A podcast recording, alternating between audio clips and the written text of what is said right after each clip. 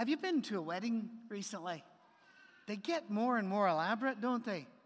You know, everybody's going to have the, the stress level is insane. Not for me, I just watch. But for the people that are planning it, you even have to hire people all around it to hover. What a contrast when you look back to, the, to our, our grandparents' weddings, where they just you know put on the dress and the suit and went over there, and they were, that, that was pretty much it. But our weddings, as complex as they are, are mere pretenders compared to weddings in most of the world. I say most, not, I haven't done a survey. I'll just say a lot of the world. How's that? Where, for example, uh, in East Asia, in India, many of the weddings are monstrously complex things. I, I, we have some friends who have some friends, and um, there was a, a, wedding here in Nashville where they even had parades of, of elephants and floats in South Broadway. Now, I don't know who you got to talk to to get an elephant on South Broadway, but they did. And these things go on for days. Think of that. In the Bible, for example, if you remember, Jacob worked for seven years and got the wrong woman. And I've had people say, well, how did that happen? Well, here's a clue weddings lasted about a week to two weeks. The guys did their own thing over here, women over there. And the guys' things involved beverages. and after a week or two of that, and you go into a dark tent in the middle of the night, things happen. And you, you end up marrying somebody you weren't planning on. But here's something which may trouble some of you, so take it as a challenge. Go look. The Bible never defines what a wedding ceremony is.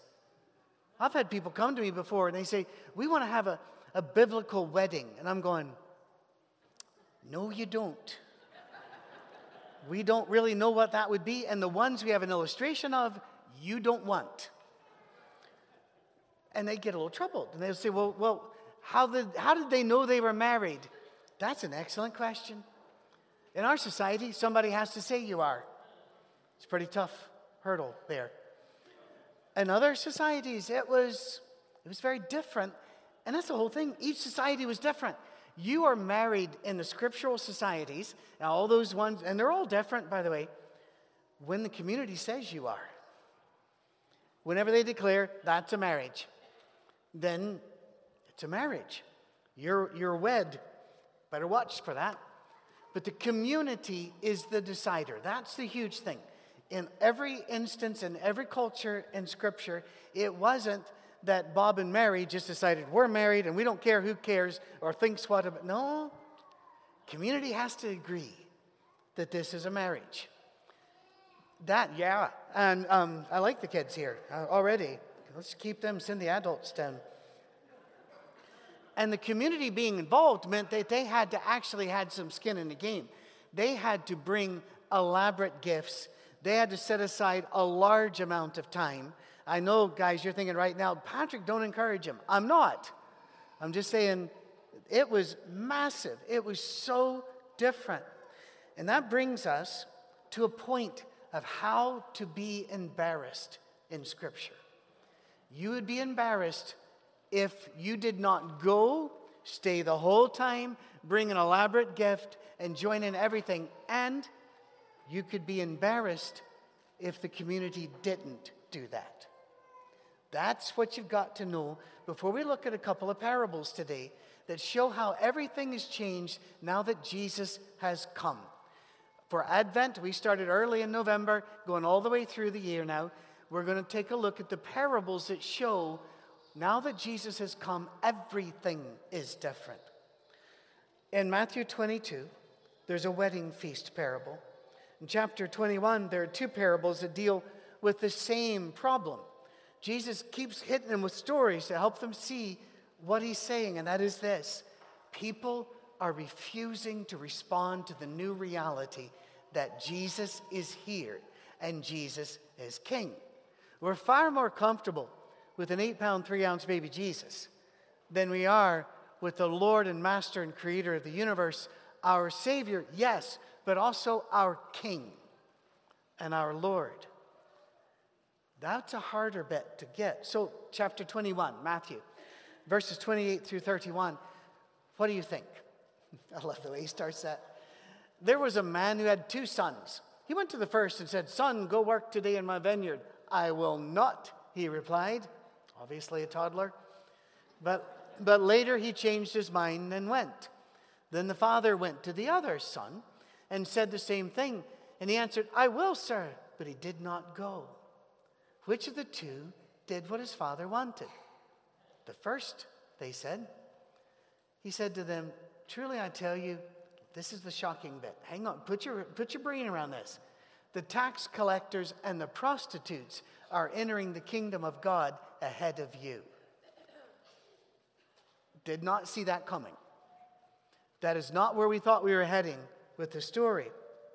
Those labeled as sinners because of their job, tax collectors were also, whenever they said that, they also included bar owners, they, uh, uh, anything that they thought was awful. They just shortened it to short.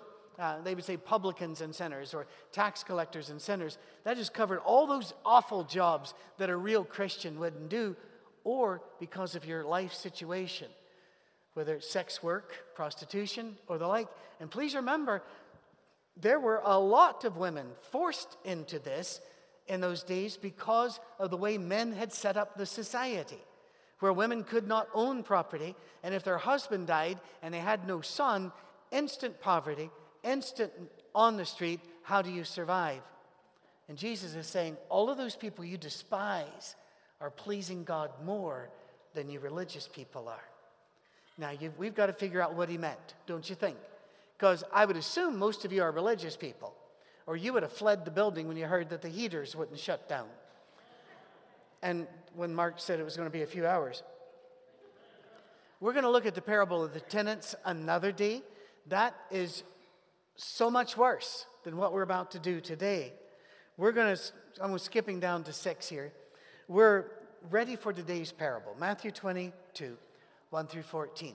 Jesus spoke to them again in parable, saying, The kingdom of heaven is like a king who prepared a wedding banquet for his son. He sent his servants to those who had been invited to the banquet to tell them to come. Remember, the community must be involved. They refused to come. Now, do you understand the embarrassment here? He's got it set, he's poured all the money in. Then he sent some more servants and said, Tell those who have been invited, I've prepared my dinner. The oxen and fatted cattle have been butchered. In other words, we can't take that back. You can't unbutcher them. We have laid everything on the line. Don't embarrass us. Everything is ready. Come to the wedding banquet. But they paid no attention and went off, one to his field, another to his business. Maybe they were hurrying, Gary and Brian. The rest seized his servants, mistreated them, and killed them. All right, that's a bit extreme. I like to avoid weddings, but I've not gone that far. And I won't, because we can all be shocked. In other words, they treated the king as if he wasn't a king. They treated the king as if he wasn't part of their community or as if they weren't the king's community. You have to understand the Semitic first century issues going here. The king was enraged. He sent his army and destroyed those murderers. Wait, why are they called murderers? Well, they killed the servants and burned their city. You're thinking, that's extreme. The king is not a king if he does not have a kingdom. And if the people in the kingdom do not act like they are part of his community and do not want to be part of his community, they will have to leave one way or the other. He turned to his servants, Wedding banquet's ready. But those I invited did not deserve to come. So go to the street corners and invite to the banquet anyone you find. So the servants went out to the streets and gathered all the people they could find, the good as well as the bad, and the wedding hall was filled with guests. But when the king came in to see the guest, he noticed a man there who was not wearing wedding clothes. Guys, when your wife tells you to dress up, do it. All right? It's wedding clothes. I've had people say, you should wear your best to Sunday because you're going to see Jesus. That's so poor theology. You're supposed to be seeing him 24 7. And I don't think you should wear a three piece suit to bed. I would advise against it. But when it comes to a wedding, you show up in baggy cargo shorts and an old t shirt, go, best to you. You. there, there are probably some buds that would go yo and chest bump you and the like, but I don't like those people, and you shouldn't either. He wasn't wearing wedding clothes. He asked, How'd you get in here, friend?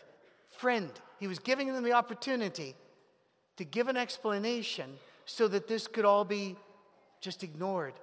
The man was speechless, literally, by the way. NIV doesn't do it perfect there. It literally means he had no excuse. The man, the king told the attendants, tie him hand and foot, throw him outside into the darkness where there'll be weeping and gnashing of teeth, for many are invited, but few are chosen. Whoa, what in the world's going on here? Weddings were expensive. It took a lot of preparation.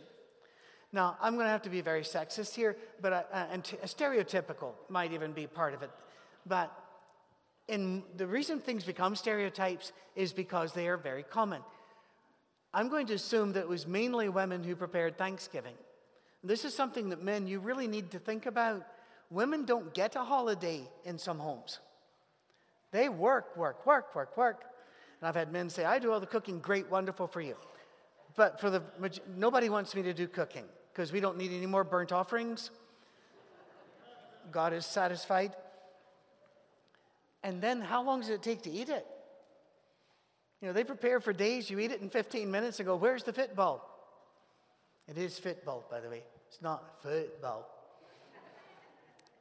Just another grammar lesson that's free. They, they work, they work, they work. God prepared the universe for the coming of his son, our king. The Jewish people had been prepared through generations for Advent. There were prophecies the servants sent out. There were calls for faithfulness. There was the presence of the temple in the center of their society.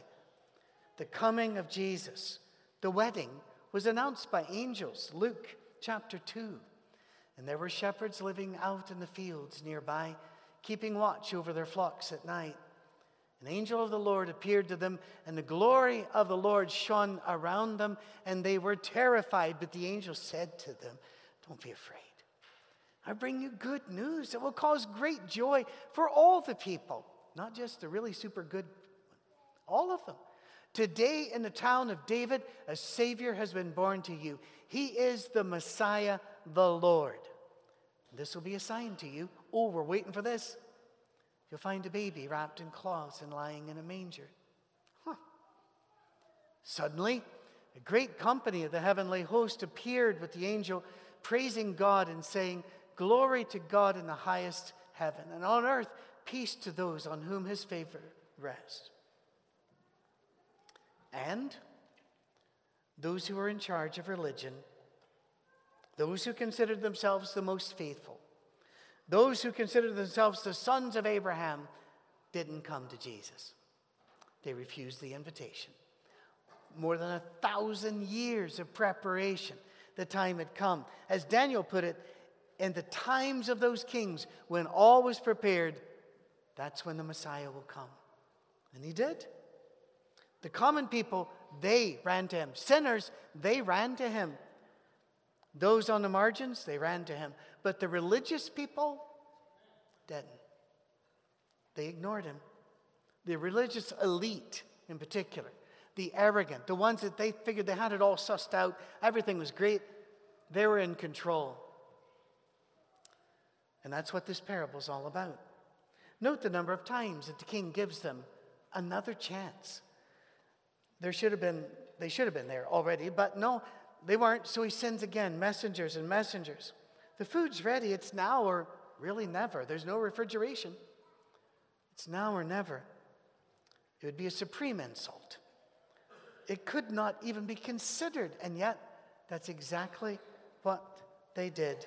As it was, the king was demonstrating amazing patience, especially for a Middle Eastern king of that day and age. You didn't diss the king and get away with it time after time while he kept begging you to come on, let's work together. You didn't do that. But this king showed patience. but the guest did not arrive. The king's community ignored him. And that brings us to one of my favorite poems of all time by G.A. Studdert Kennedy. When Jesus came to Birmingham, this is Birmingham, not Birmingham, this is England, right? So, right, so I'm going to pronounce it properly. You decide upon your own. When Jesus, listen to the pathos here. When Jesus came to Golgotha, they hanged him on a tree. They drove great nails through hands and feet and made a Calvary. They crowned him with a crown of thorns. Red were his wounds and deep. For those were crude and cruel days, and human flesh was cheap. When Jesus came to Birmingham, they simply passed him by. They would not hurt hair of him, they only let him die. For men had grown more tender, and they would not give him pain. They only just passed down the street and left him in the rain. Still, Jesus cried, Forgive them, for they know not what they do. And still it rained in the winter rain that drenched him through and through. The crowds went home and left the streets without a soul to see. Jesus crouched against a wall and cried for Calvary. At least in Calvary, they cared enough to kill him. In our society, way too many people that call Jesus Savior who see a beautiful day like this and decide, you know something, let's not go. Let's just enjoy the day. I think we should enjoy the day, but we have a king.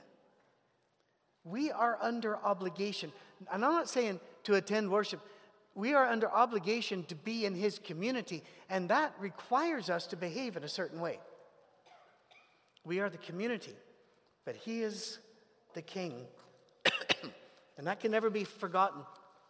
And this brings to me, brings to mind Revelation 3. Look at this. To the angel of the church in Laodicea, right? A lot of you are here, Laodicea. You know where this is going.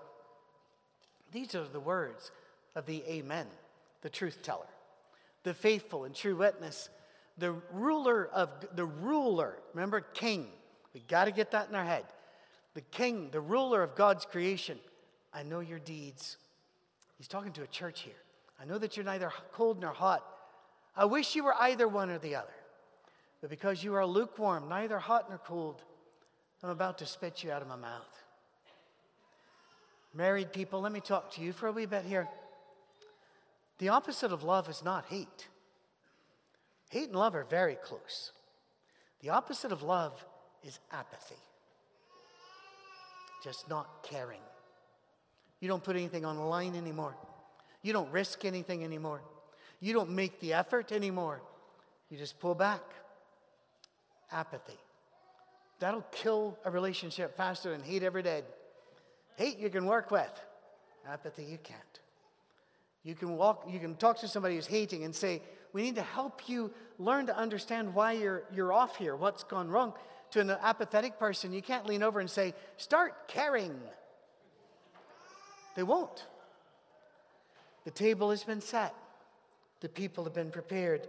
You have every evidence for the existence of God and for the lordship of Jesus that you need. I've had people say, well, if I only had a couple of answers to these questions, and I, I invite questions. I am not knocking questions. I love questions. But when they ask the questions, it is the same questions people were asking 2,000 years ago. And so I look at them and say, What have you read? Well, they haven't. Where have you gone and what, what people have you talked to to get these? An- well, we haven't. Then I got a question if you care and whether you're using your questions as a way not to engage Jesus rather than as a way to. I have the right to question if you've never availed yourself of all the answers that are out there. Those people that say, well, science is disproved. No, it hasn't. I'm a scientist. I would know. They would tell me. I'd get the memo. But what I will tell you is this I read, I study, I think, I wrestle with God. It's all right if you've got doubts and wrestle with God. If you wrestle with somebody, you're in contact with them. You care enough to wrestle. So, what are you going to do? The king has sent his people time and again prophets, priests, teachers, scribes, preachers, ministers, and people like myself who I don't really know what category I fall in there. He sent them again and again. Will you go and greet your king? Will you go and celebrate the good news? Do not be like the people in Birmingham in the poem. They weren't bad people, they just ignored Jesus. They treated him, treated the whole Advent casually, but they paid no attention and went off, one to his field, another to his business. I want you to notice something in these phrases his. They put their attention on themselves not on the king. Wow. They acted like the wedding didn't matter, that being in the community wasn't something of value. Some rose up in verse 6 to mistreat and kill the servants, but most were just guilty of not caring. They were just okay with dismissing God, dismissing the Advent. And this shouldn't have hit me, but I had lived my life, I guess, in glorious isolation.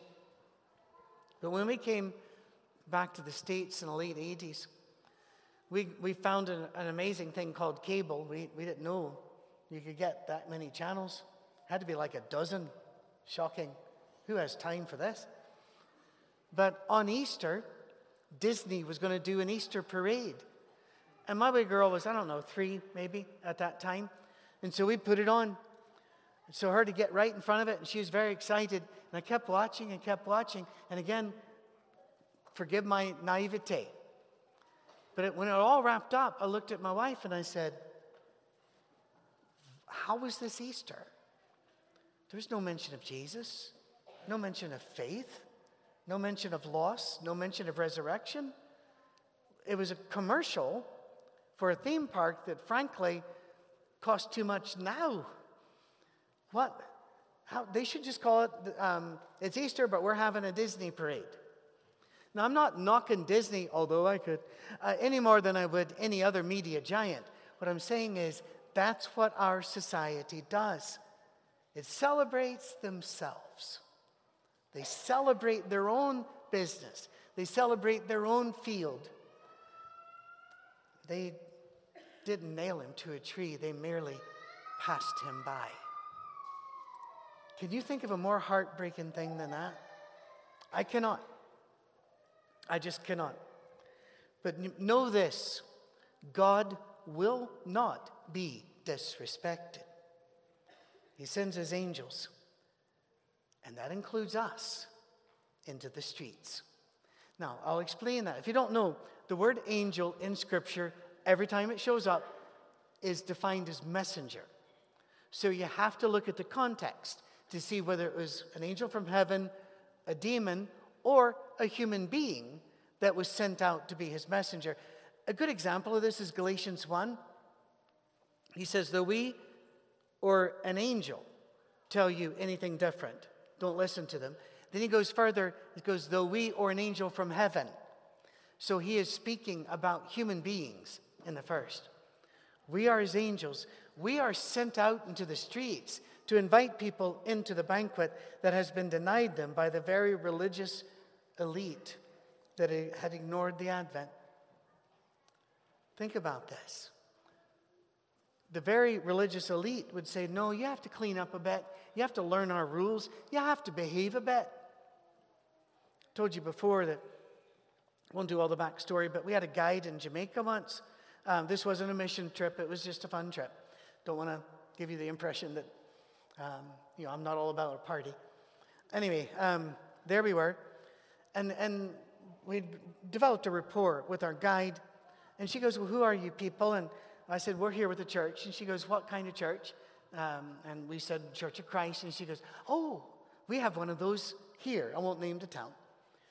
And I said, Yes, we do. And she goes, I went there once. Now, subtext are my life. I looked at her and I said, Sister, What happened? And then she began to fear that she had said the wrong thing. And here's the guy with the group that's come down, and maybe there won't be a tip, and all that all hits because this is life.